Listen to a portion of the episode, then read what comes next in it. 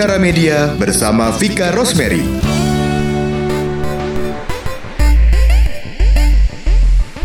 Halo, saya Vika Rosemary, praktisi radio selama 20 tahun. Saat ini saya siaran dan menjadi program director di 103.8 Bravo Radio.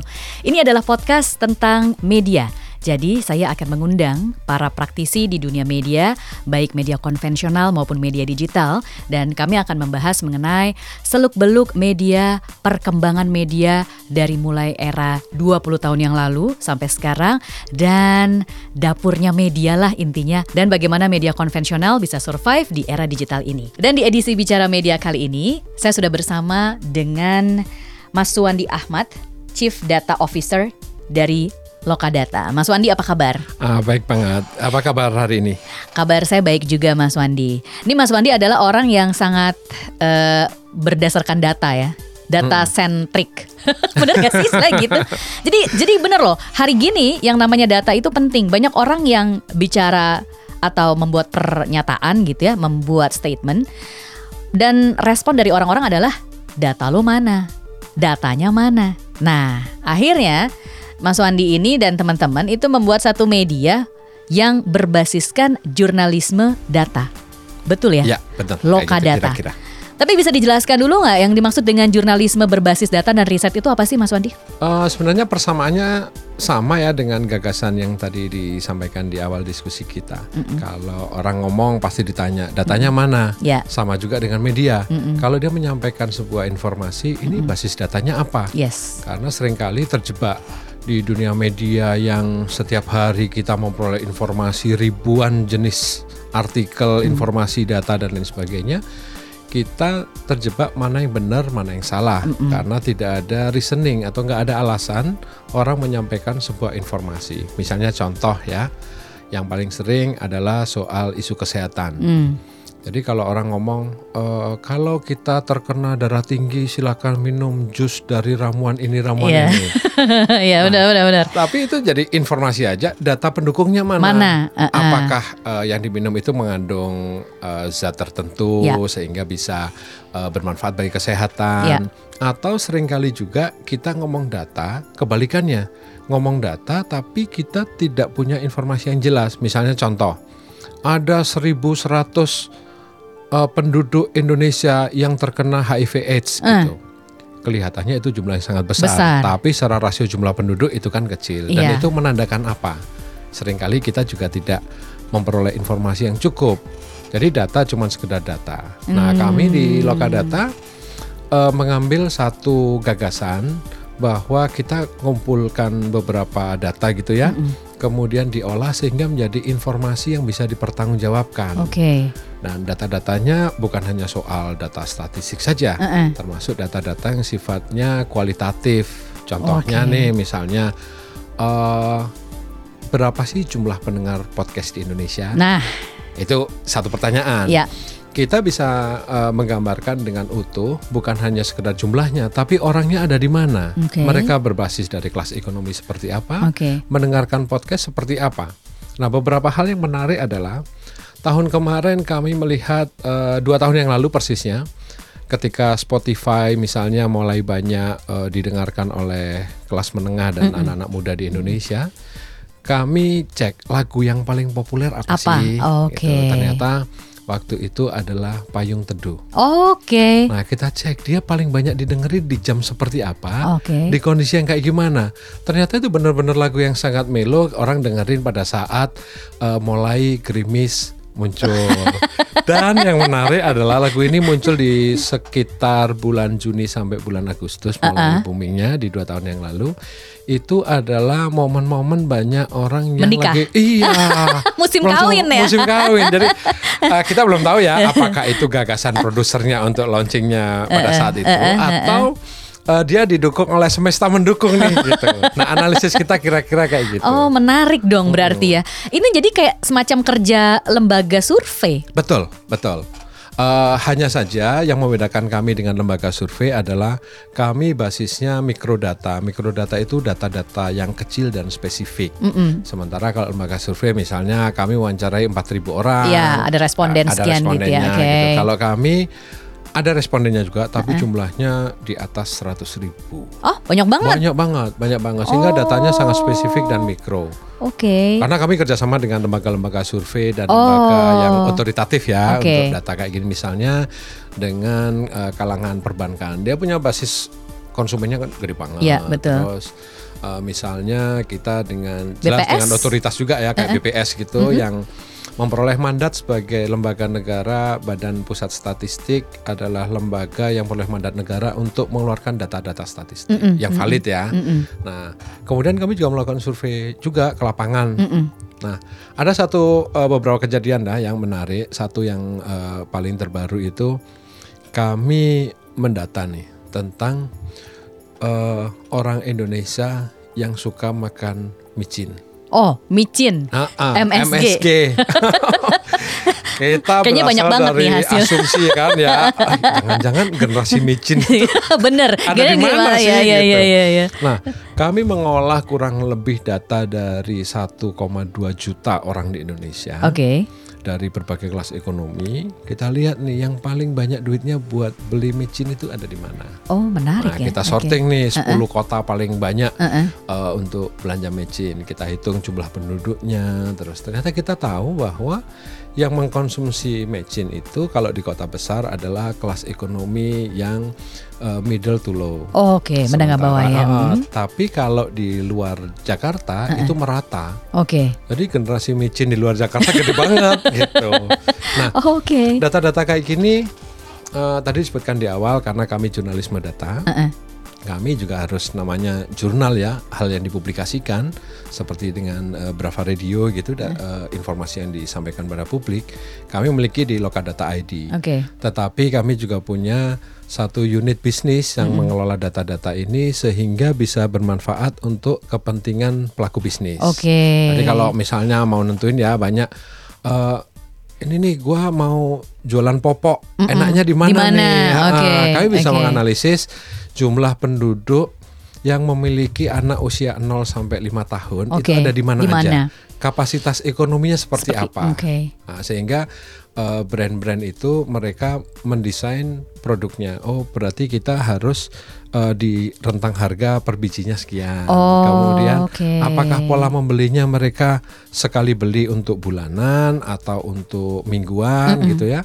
Jadi oh ternyata banyak uh, kalau di Jakarta orang sukanya belanja bulanan.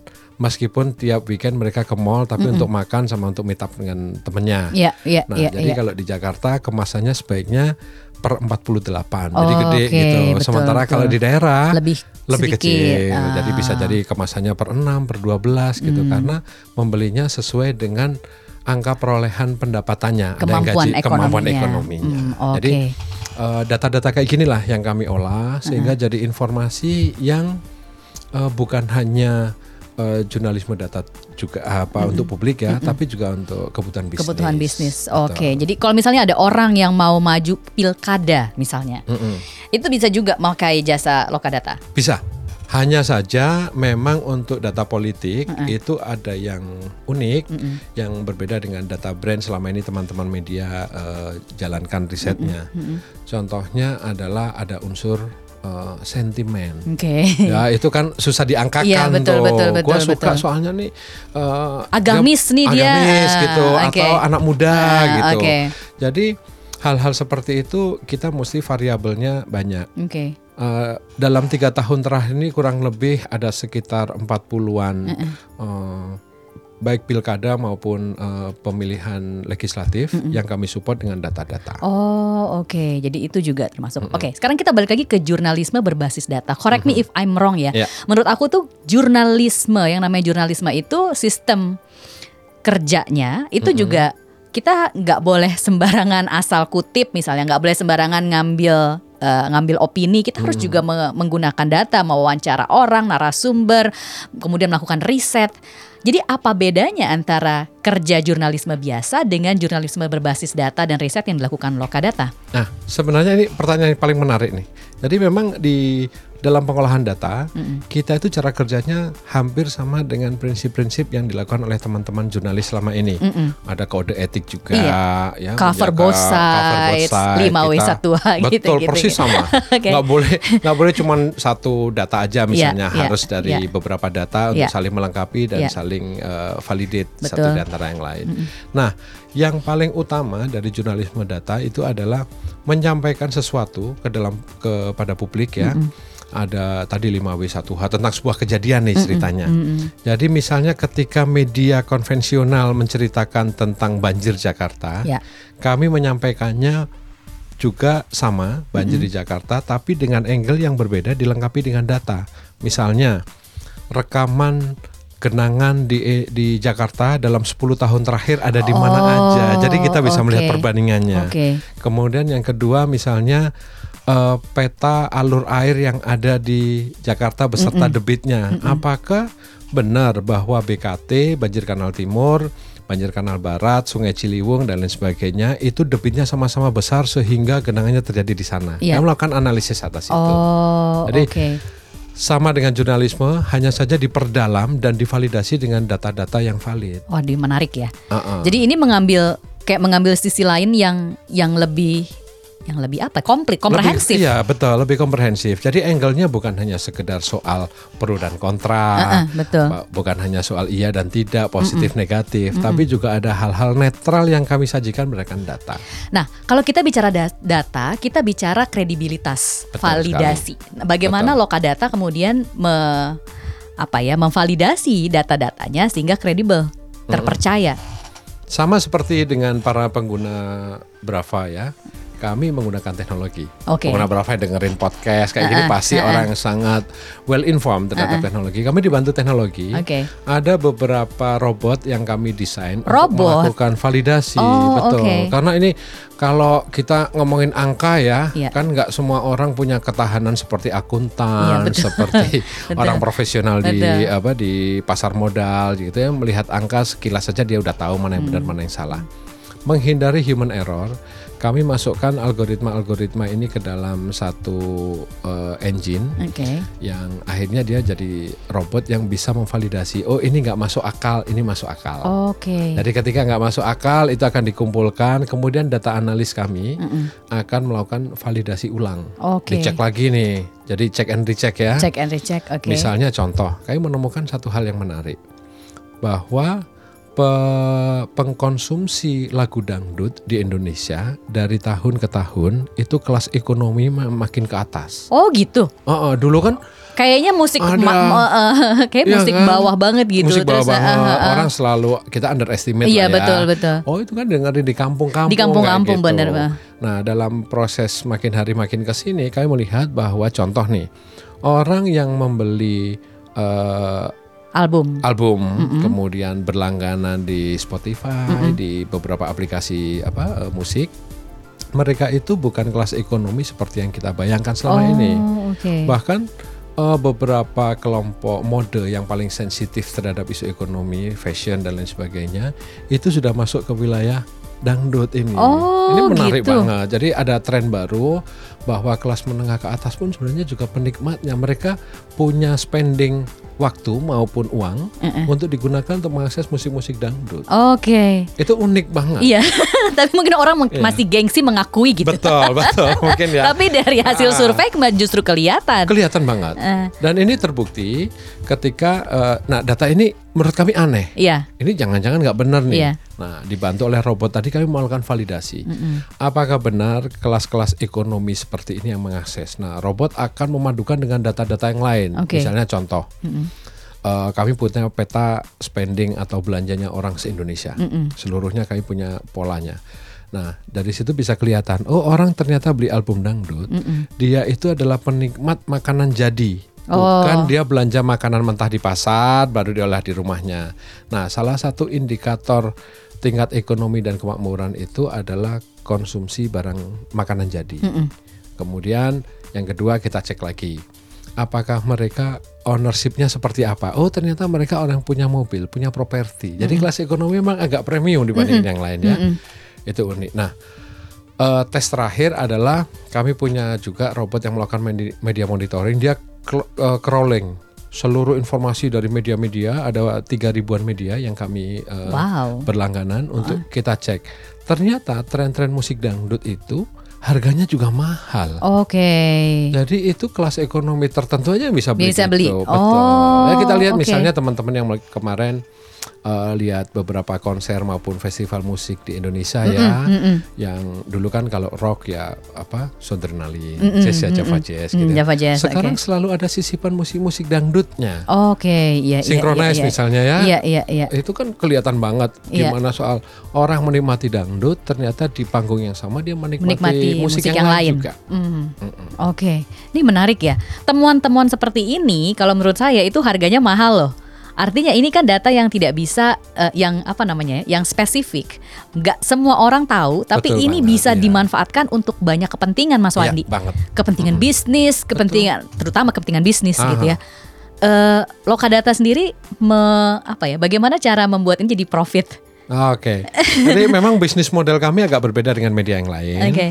Kami misalnya contohnya sementara media online yang lain naruh iklan ya, uh -uh. yang buat kami atau saya sendiri deh bukan sebagai orang media nih sebagai konsumen media aja. Saya buka situs berita gitu, yang kita cari tanda silangnya nih, nutup iklannya nih iya. saking banyaknya iya, gitu kan. Emang, Ini annoying banget. Iya benar gitu. benar benar atau kita baca satu berita dengan berita yang lain sama, sama. nih. Hmm. Dan yang terakhir yang paling jengkelin update-nya cuma satu alinea iya, tapi, tapi jadi berita dia, baru iya, bener, kayak bener, duplikasi bener, gitu bener, kan. Bener. Dan dikemas dengan judul-judul yang bombastis. Wow, iya. duh ah kayak gitu-gitu kan. nah, kami berusaha menawarkan uh, jurnalisme baru. Hmm. Uh, konsumsi media yang baru dan asupan yang cukup bergizi lah kira-kira gambarannya kayak gitu. Tapi bisnis modelnya harus beda juga dong. Oke. Okay. Akhirnya jadi kami punya dua layer.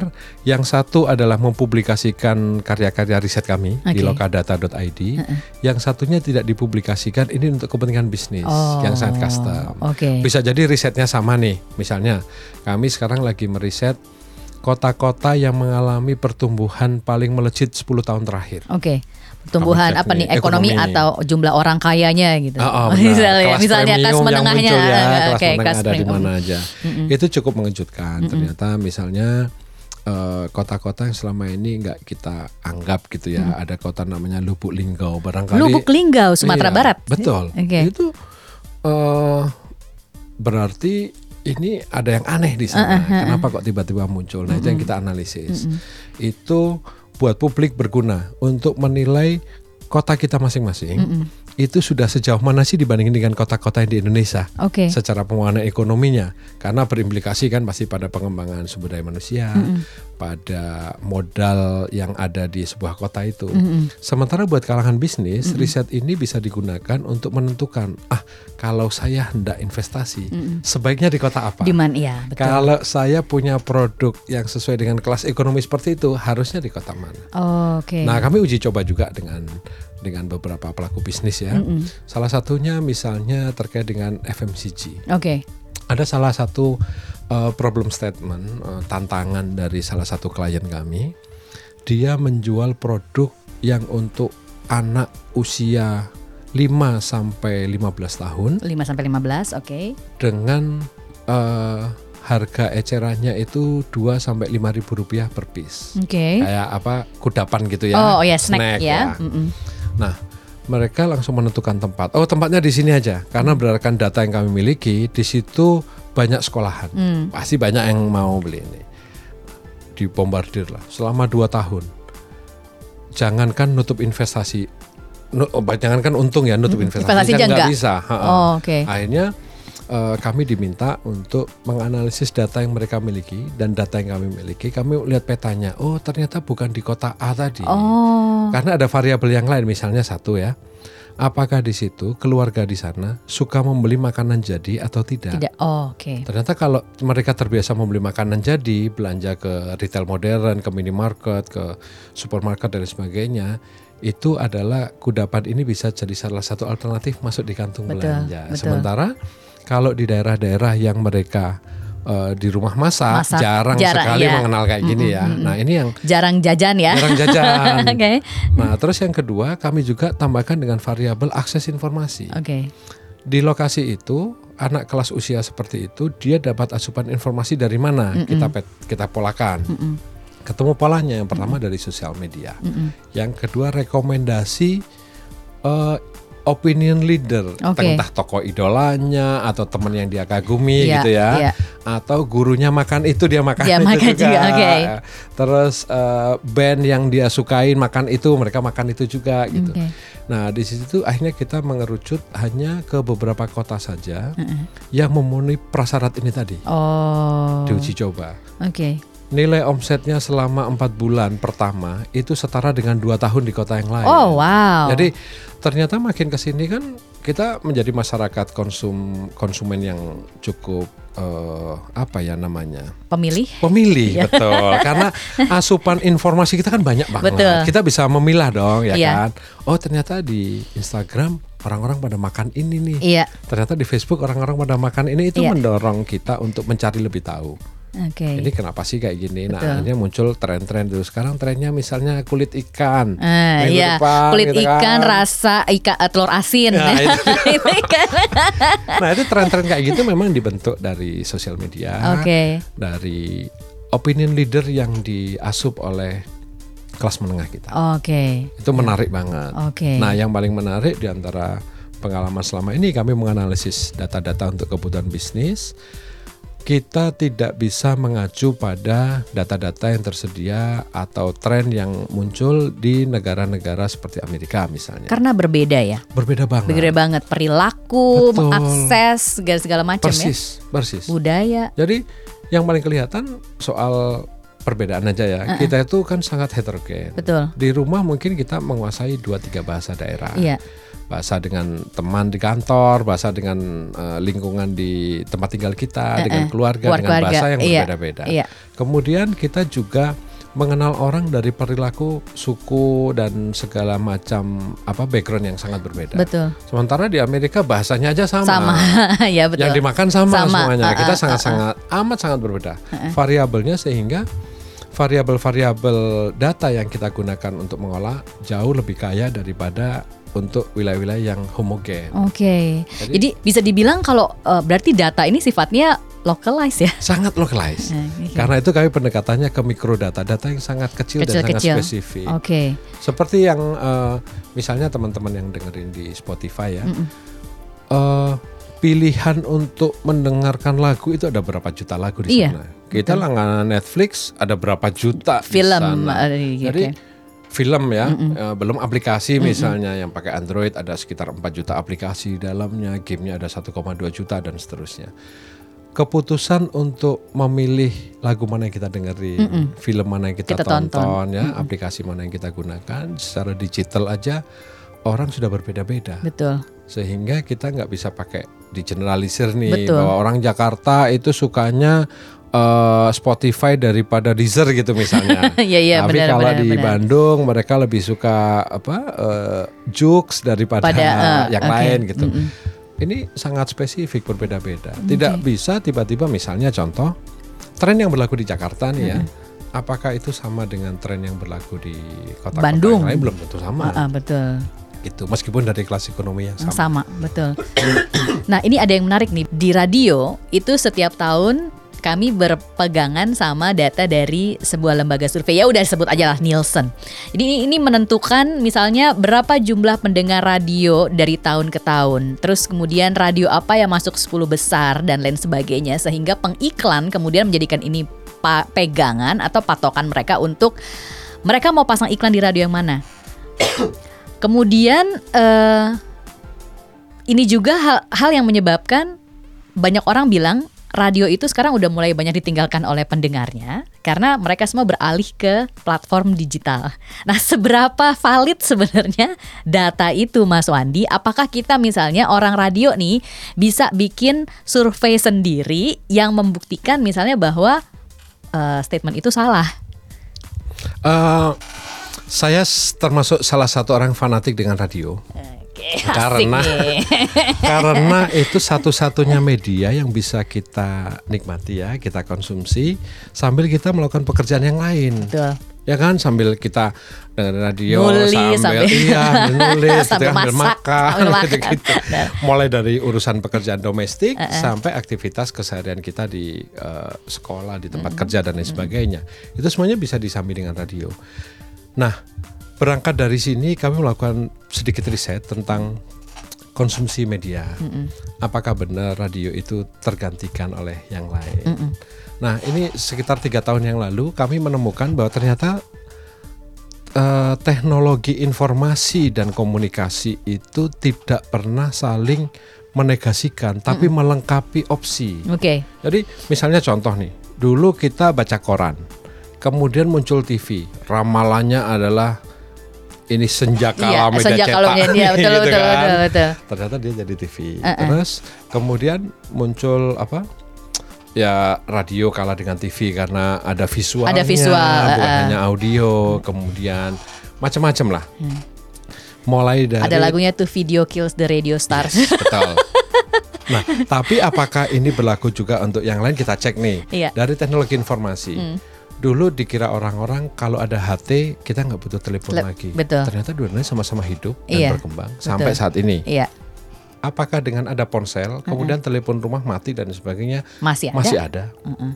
Nah, dari situ kami cek lagi nih dari perkembangan tahun ke tahun. Memang ada penurunan konsumen untuk media yang berbasis teks misalnya ya hmm. dari koran dari majalah, majalah. itu hmm. teman-teman media nyebutnya senjakala media cetak benar ya, benar itu. benar nah ternyata berdasarkan yang kami riset ternyata enggak jumlah konsumen media itu makin membesar mm -mm. nah apakah mereka beralih ke media online pun mereka uh, mengakses informasi yang berbeda ternyata enggak okay. jadi kesimpulan kami pada saat itu adalah uh, konsumsi media itu bukan hanya berubah mereka bukan menghilang tapi berubah. Oke. Okay. Jadi yang dulu baca majalah itu sambil pegang kertasnya, mm -hmm. sekarang dia di handphone bacanya. Sama majalahnya sama. Karena jumlah pelanggan majalahnya juga sama. Mm -hmm. Nah, misalnya apakah dulu yang baca koran di setiap pagi, kemudian dia nggak baca, baca lagi, koran. dia tetap baca mm, koran, baca. Okay. hanya lagi hanya saja versi digital. Mm -hmm. Nah, yang membedakan ini semua adalah bentuknya dan platformnya aja. Okay dulu saya dengerin radio pasti ya kalau ya driving time lah ya pagi mm, sama sore gitu mm. atau masa menjelang uh, tidur pagi kita beraktivitas apa. Kalau ada bunyi yang lembut apa? Sebagai background gitu, gitu ya, di background gitu kan. Uh, tapi bukan kayak apa uh, film zaman saya masih muda dulu ya. Ada apa Ellie McBeal gitu kan. Dia sudah Pernah dengar nggak itu? Pernah ketahuan banget nih generasi tahun berapa nih Ali McBeal. uh, jadi kalau dia dengar musik itu mengingatkan dia pada sesuatu yes, gitu kan, yes. selalu jadi trigger atas kenangan dan lain sebagainya. Ternyata uh, itu nikmat banget dalam keseharian kita. Kita sambil melakukan aktivitas itu ada ada orang lagi talk, so ada yang orang lagi cerita itu kayak ada yang nemenin gitu mm. kan secara psikologis. Mm. Nah, itu yang tidak ditemuin di media-media yang berbasis pada teks saja. Oh, teks. Oh, Oke. Okay. Uh, jadi multimedia sepertinya mulai masuk ke wilayah-wilayah seperti itu. Okay. Sebagai contoh nih ya, sebagai contoh. Uh, di YouTube misalnya kalau dulu kita nonton video di YouTube, hmm. begitu kita pindah aplikasi di semua uh, ponsel atau device kita ya, dia akan mati. Hmm. Sekarang dia bisa jadi background. Iya. Ya kan dengan musik. Nah, ini membuktikan bahwa orang itu masih terikat sama yang namanya audio. Jadi okay. mereka tinggal berubah fungsi aja. Tapi tantangan memang paling besar adalah uh, seperti halnya senjakala media cetak tadi. Hmm. Bisnis modelnya tentu berubah. Iya betul. Ya kan, betul. udah sekarang misalnya udah ada uh, udah ada Spotify, mm -mm. udah ada Deezer, mm -mm. udah ada Jux dan lain sebagainya, mm -mm. orang bisa milih mana aja untuk didengarin. Tentu saja gaya bisnisnya juga pasti betul. berubah. Betul, gitu. betul. Salah satu penyebab kenapa radio sekarang punya mobile aplik, mobile apps. Ya, uh. Jadi bisa didengerin di mana aja, kapan aja. Betul. Terus uh, di mobile apps itu juga orang bisa langsung tahu ini lagu apa ya, di situ ada judulnya, ya, gitu betul. kan. Ha. Terus uh, satu lagi, kita tuh sekarang jadi lebih interaktif, Mas Wandi. Jadi kalau oh, siaran okay. tuh jadi harus lebih apa ya? Engagement itu nggak cuman orang telepon bikin kuis tapi juga di sosial media akhirnya Oke, jatuhnya. Berarti lebih intim juga ya sebenarnya ya. ah, ah, ah, ah. Nah itu kan kita nggak bisa temuin di media-media yang konvensional Iya, ya. betul, betul. Soal apa intimasi dengan para audiens dan sebagainya. Jadi adaptif lah jadi istilahnya. Kita Iya, iya. beradaptasi dengan teknologi bukan mati sih. Kita beradaptasi dengan teknologi. Jadi memang eh, proven ya bahwa eh, terbukti bahwa teknologi yang baru tidak mematikan yang lama, Enggak, memperkaya opsi. memperkaya, ya. memperkaya Platformnya opsi. juga lebih banyak. Betul. Oke. Dan jadinya buat orang radio lama kayak saya gitu ya, yang dulu waktu pertama kali siaran Orang pakai kaset, lama gitu maksudnya. waktu pertama kali siaran pakai kaset, sekarang siaran harus pakai Insta Story. Oke. Nah, itu agak-agak kayak, nih ngapain sih kita siaran mesti kelihatan mukanya? Iya. Tapi sekarang ke eh, kebutuhannya gitu, pendengar tuh pengen ngeliat, Eh, iya nggak cuman suara, Iya. tapi juga pengen lihat muka gitu. Iya, di- kita kalau denger radio kan kadang penasaran juga, eh Iya, ini suaranya kayak kayak gini, apa? orangnya kayak gimana? Ini masih masih angkatan drama radio. Iya, Brahma Kumbara, Drama Sahur Kumbara Sepuh gitu, kan. ya. Kita harus beli obat penurun panas Iya. supaya tahu, eh yang jadi Brahma itu fotonya kayak gimana? apa benar-benar Iya, iya, iya. benar-benar benar. Oke. Oke, nah ini eh, pertanyaan kuncian nih. Jadi mm, bisa kasih tips nggak eh, Mas Wandi ke pendengar eh, podcast kita nih?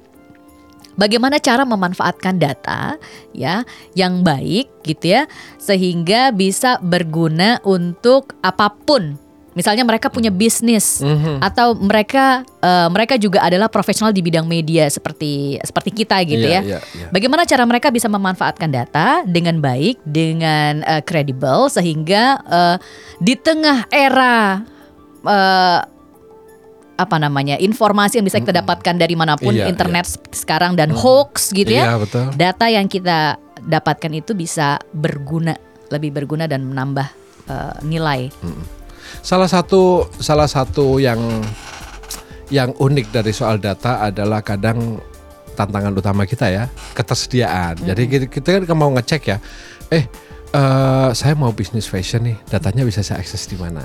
Saya mau eh, melakukan pilihan, ini ada yang menarik nih. Tahun kemarin kami diminta untuk memfasilitasi sebuah diskusi para orang tua yang mau menentukan anaknya kuliah di mana. Oke. Jadi variabelnya banyak, Banyak banget. Oh, oh. Nah mereka pertanyaan awalnya adalah datanya bisa kita temukan dari mana, Iya. gitu kayak gitu. Nah dari situ kami juga belajar banyak bahwa data paling utama itu sebenarnya yang kita miliki dari experiences kita sendiri. Oke. Jadi contoh pada soal pemilihan sekolah ya. Oke kita tentukan aja data yang punya kita deh. Oke. Berapa tabungan kita? Mm-mm. Kita udah punya datanya dong. Berapa jarak dari rumah kita ke sekolah eh, atau perguruan tinggi Atau ke kampus di sekitar anak, iya, kita ke betul. kampus anaknya. Heeh, heeh. Kemudian yang ketiga berapa sih living cost kita di kota kita? Itu aja dulu. Oke. Nah dari situ kita olah. Ternyata ketemu kita bisa membuat satu ranking dari data-data misalnya kayak gini nih. Oh ternyata kalau anakku pengennya jadi psikolog Mm-mm.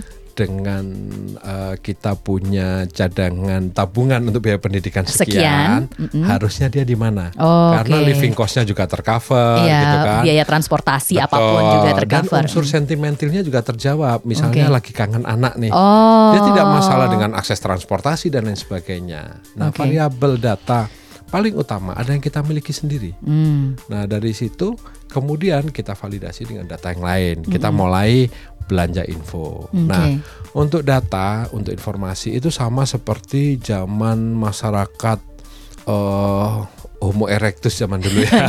Jadi kalau dulu kan masyarakat zaman lama itu kita kalau cari makan itu mereka berburu, Iya. cari makan ke dalam hutan gitu. Kemudian muncul generasi yang kalau cari makan mereka beternak Beternak betul. dan bercocok tanam. Berladang. Sama dengan informasi. Dulu kita nyari informasi setengah mati nih. Kita belum ada Google dan lain sebagainya ya, masih nyari ke sana kemari. Kalau sekarang informasi disajikan ke depan mata Betul. kita. Demikian juga dengan data. Kami percaya memang saat ini data kita masih harus berburu dulu nih. Mm-mm. Cari ke rimba belantara di mana ada datanya sebenarnya. Tapi kami yakin dalam waktu dekat dengan apa teknologi yang makin canggih dengan bentuk digital yang memudahkan, kita melakukan banyak hal. Itu data-data pasti akan menghampiri kita pada saatnya. Oke. Dan itu nggak perlu nunggu terlalu lama ya. Oke. Nah, jadi kuncinya adalah yang pertama kita kalau mau memutuskan sesuatu pakai data internal kita dia kita sendiri, bukan hanya data personal misalnya untuk kebutuhan personal seperti tadi ya. Demikian juga untuk menentukan pasar misalnya buat sebuah uh, perusahaan bisnis, datanya dari mereka dulu. Hmm. Dari situ kan nanti ketahuan problemnya apa, apa? sebenarnya. Betul. Oh kita ternyata bolong nggak punya informasi soal ini. Ya. Baru kemudian berburulah di kebun uh, data ya di mana sih data ini bisa kita peroleh okay. gitu. Penyedia data banyak banget. Okay. Nah, yang terakhir adalah analisisnya. Dari sekian banyak data mereka bercerita macam-macam. Betul. Tapi kalau satu data dengan data yang lain saling melengkapi, kita dapat informasi yang utuh. utuh. Nah, dari sinilah pengambilan kebijakan. Kami menyebutnya sebagai uh, data driven policy making. Okay. Jadi pembuatan kebijakan mm -hmm. baik di pemerintahan, di dunia bisnis maupun personal mm -hmm. dan uh, keluarga mm -hmm. sekarang sudah mulai sangat aware terhadap data. Mungkin tanpa kita sadarin ya. Mm -hmm. Contoh nih, contoh. Kalau kita mau masukkan anak ke sekolah SMA unggulan gitu mm -hmm. ya. Mm -hmm kita pasti baca data mundurnya. Oh tahun kemarin yang diterima nilainya sekian. sekian betul. Itu kita tanpa sadar kita udah pakai data. Data sebenarnya, oke. Okay. Tanpa kita sadar kita udah tanpa memakai kita data. Oke. Okay. Kemudian ya tinggal disampaikan dengan kapasitas internal ya, misalnya mm -hmm. dari tadi aspek ekonomi. Mm -hmm. uh, oke okay, kalau masuk ke sini mampu nggak nanti bayarnya kita oh, iya, hitung betul, sampai betul. nanti ketemu titik yang paling optimal ya. Mm -hmm, betul. Gitu. Oke. Okay. Pesan yang sangat berguna Mas Wandi terima kasih banyak sudah Sama-sama. mau ngobrol-ngobrol di podcast Bicara Media. Podcast ini yang ya memudahkan kita untuk banyak hal ya. Iya benar. Jangan Mendengarkan radio jadi nikmat nih. Nanti bisa dengar suara sendiri. Oke, okay, okay. Jadi kalau misalnya Anda ingin memanfaatkan data dari Lokadata, bisa buka websitenya di lokadata.id. Lokadata.id yeah. atau di situ nanti akan ada kontaknya kalau misalnya Anda ingin memanfaatkan uh, service dari Lokadata untuk kepentingan Betul. bisnis Anda misalnya yeah. uh, dan lain sebagainya, um, silahkan hubungi Mas Wandi ada di situ kontaknya di website. Okay. Ada kan? Dan bisa dikontak 24 jam. Oh, 24 jam. 24 jam. Oh, ada robot ya? Uh, Bukan hanya lewat robot. email 24 jam. Oh email, iya, email 24 jam betul betul betul. Mas Wandi sekali lagi thank you, terima okay, kasih. Terima kasih buat teman-teman. Iya betul. Dan demikian podcast Bicara Media kali ini. Sampai kita bertemu lagi di uh, podcast Bicara Media berikutnya. Saya Vika Rosemary, pamit. Terima kasih sudah mendengarkan Bicara Media bersama Vika Rosemary. Nantikan episode berikutnya.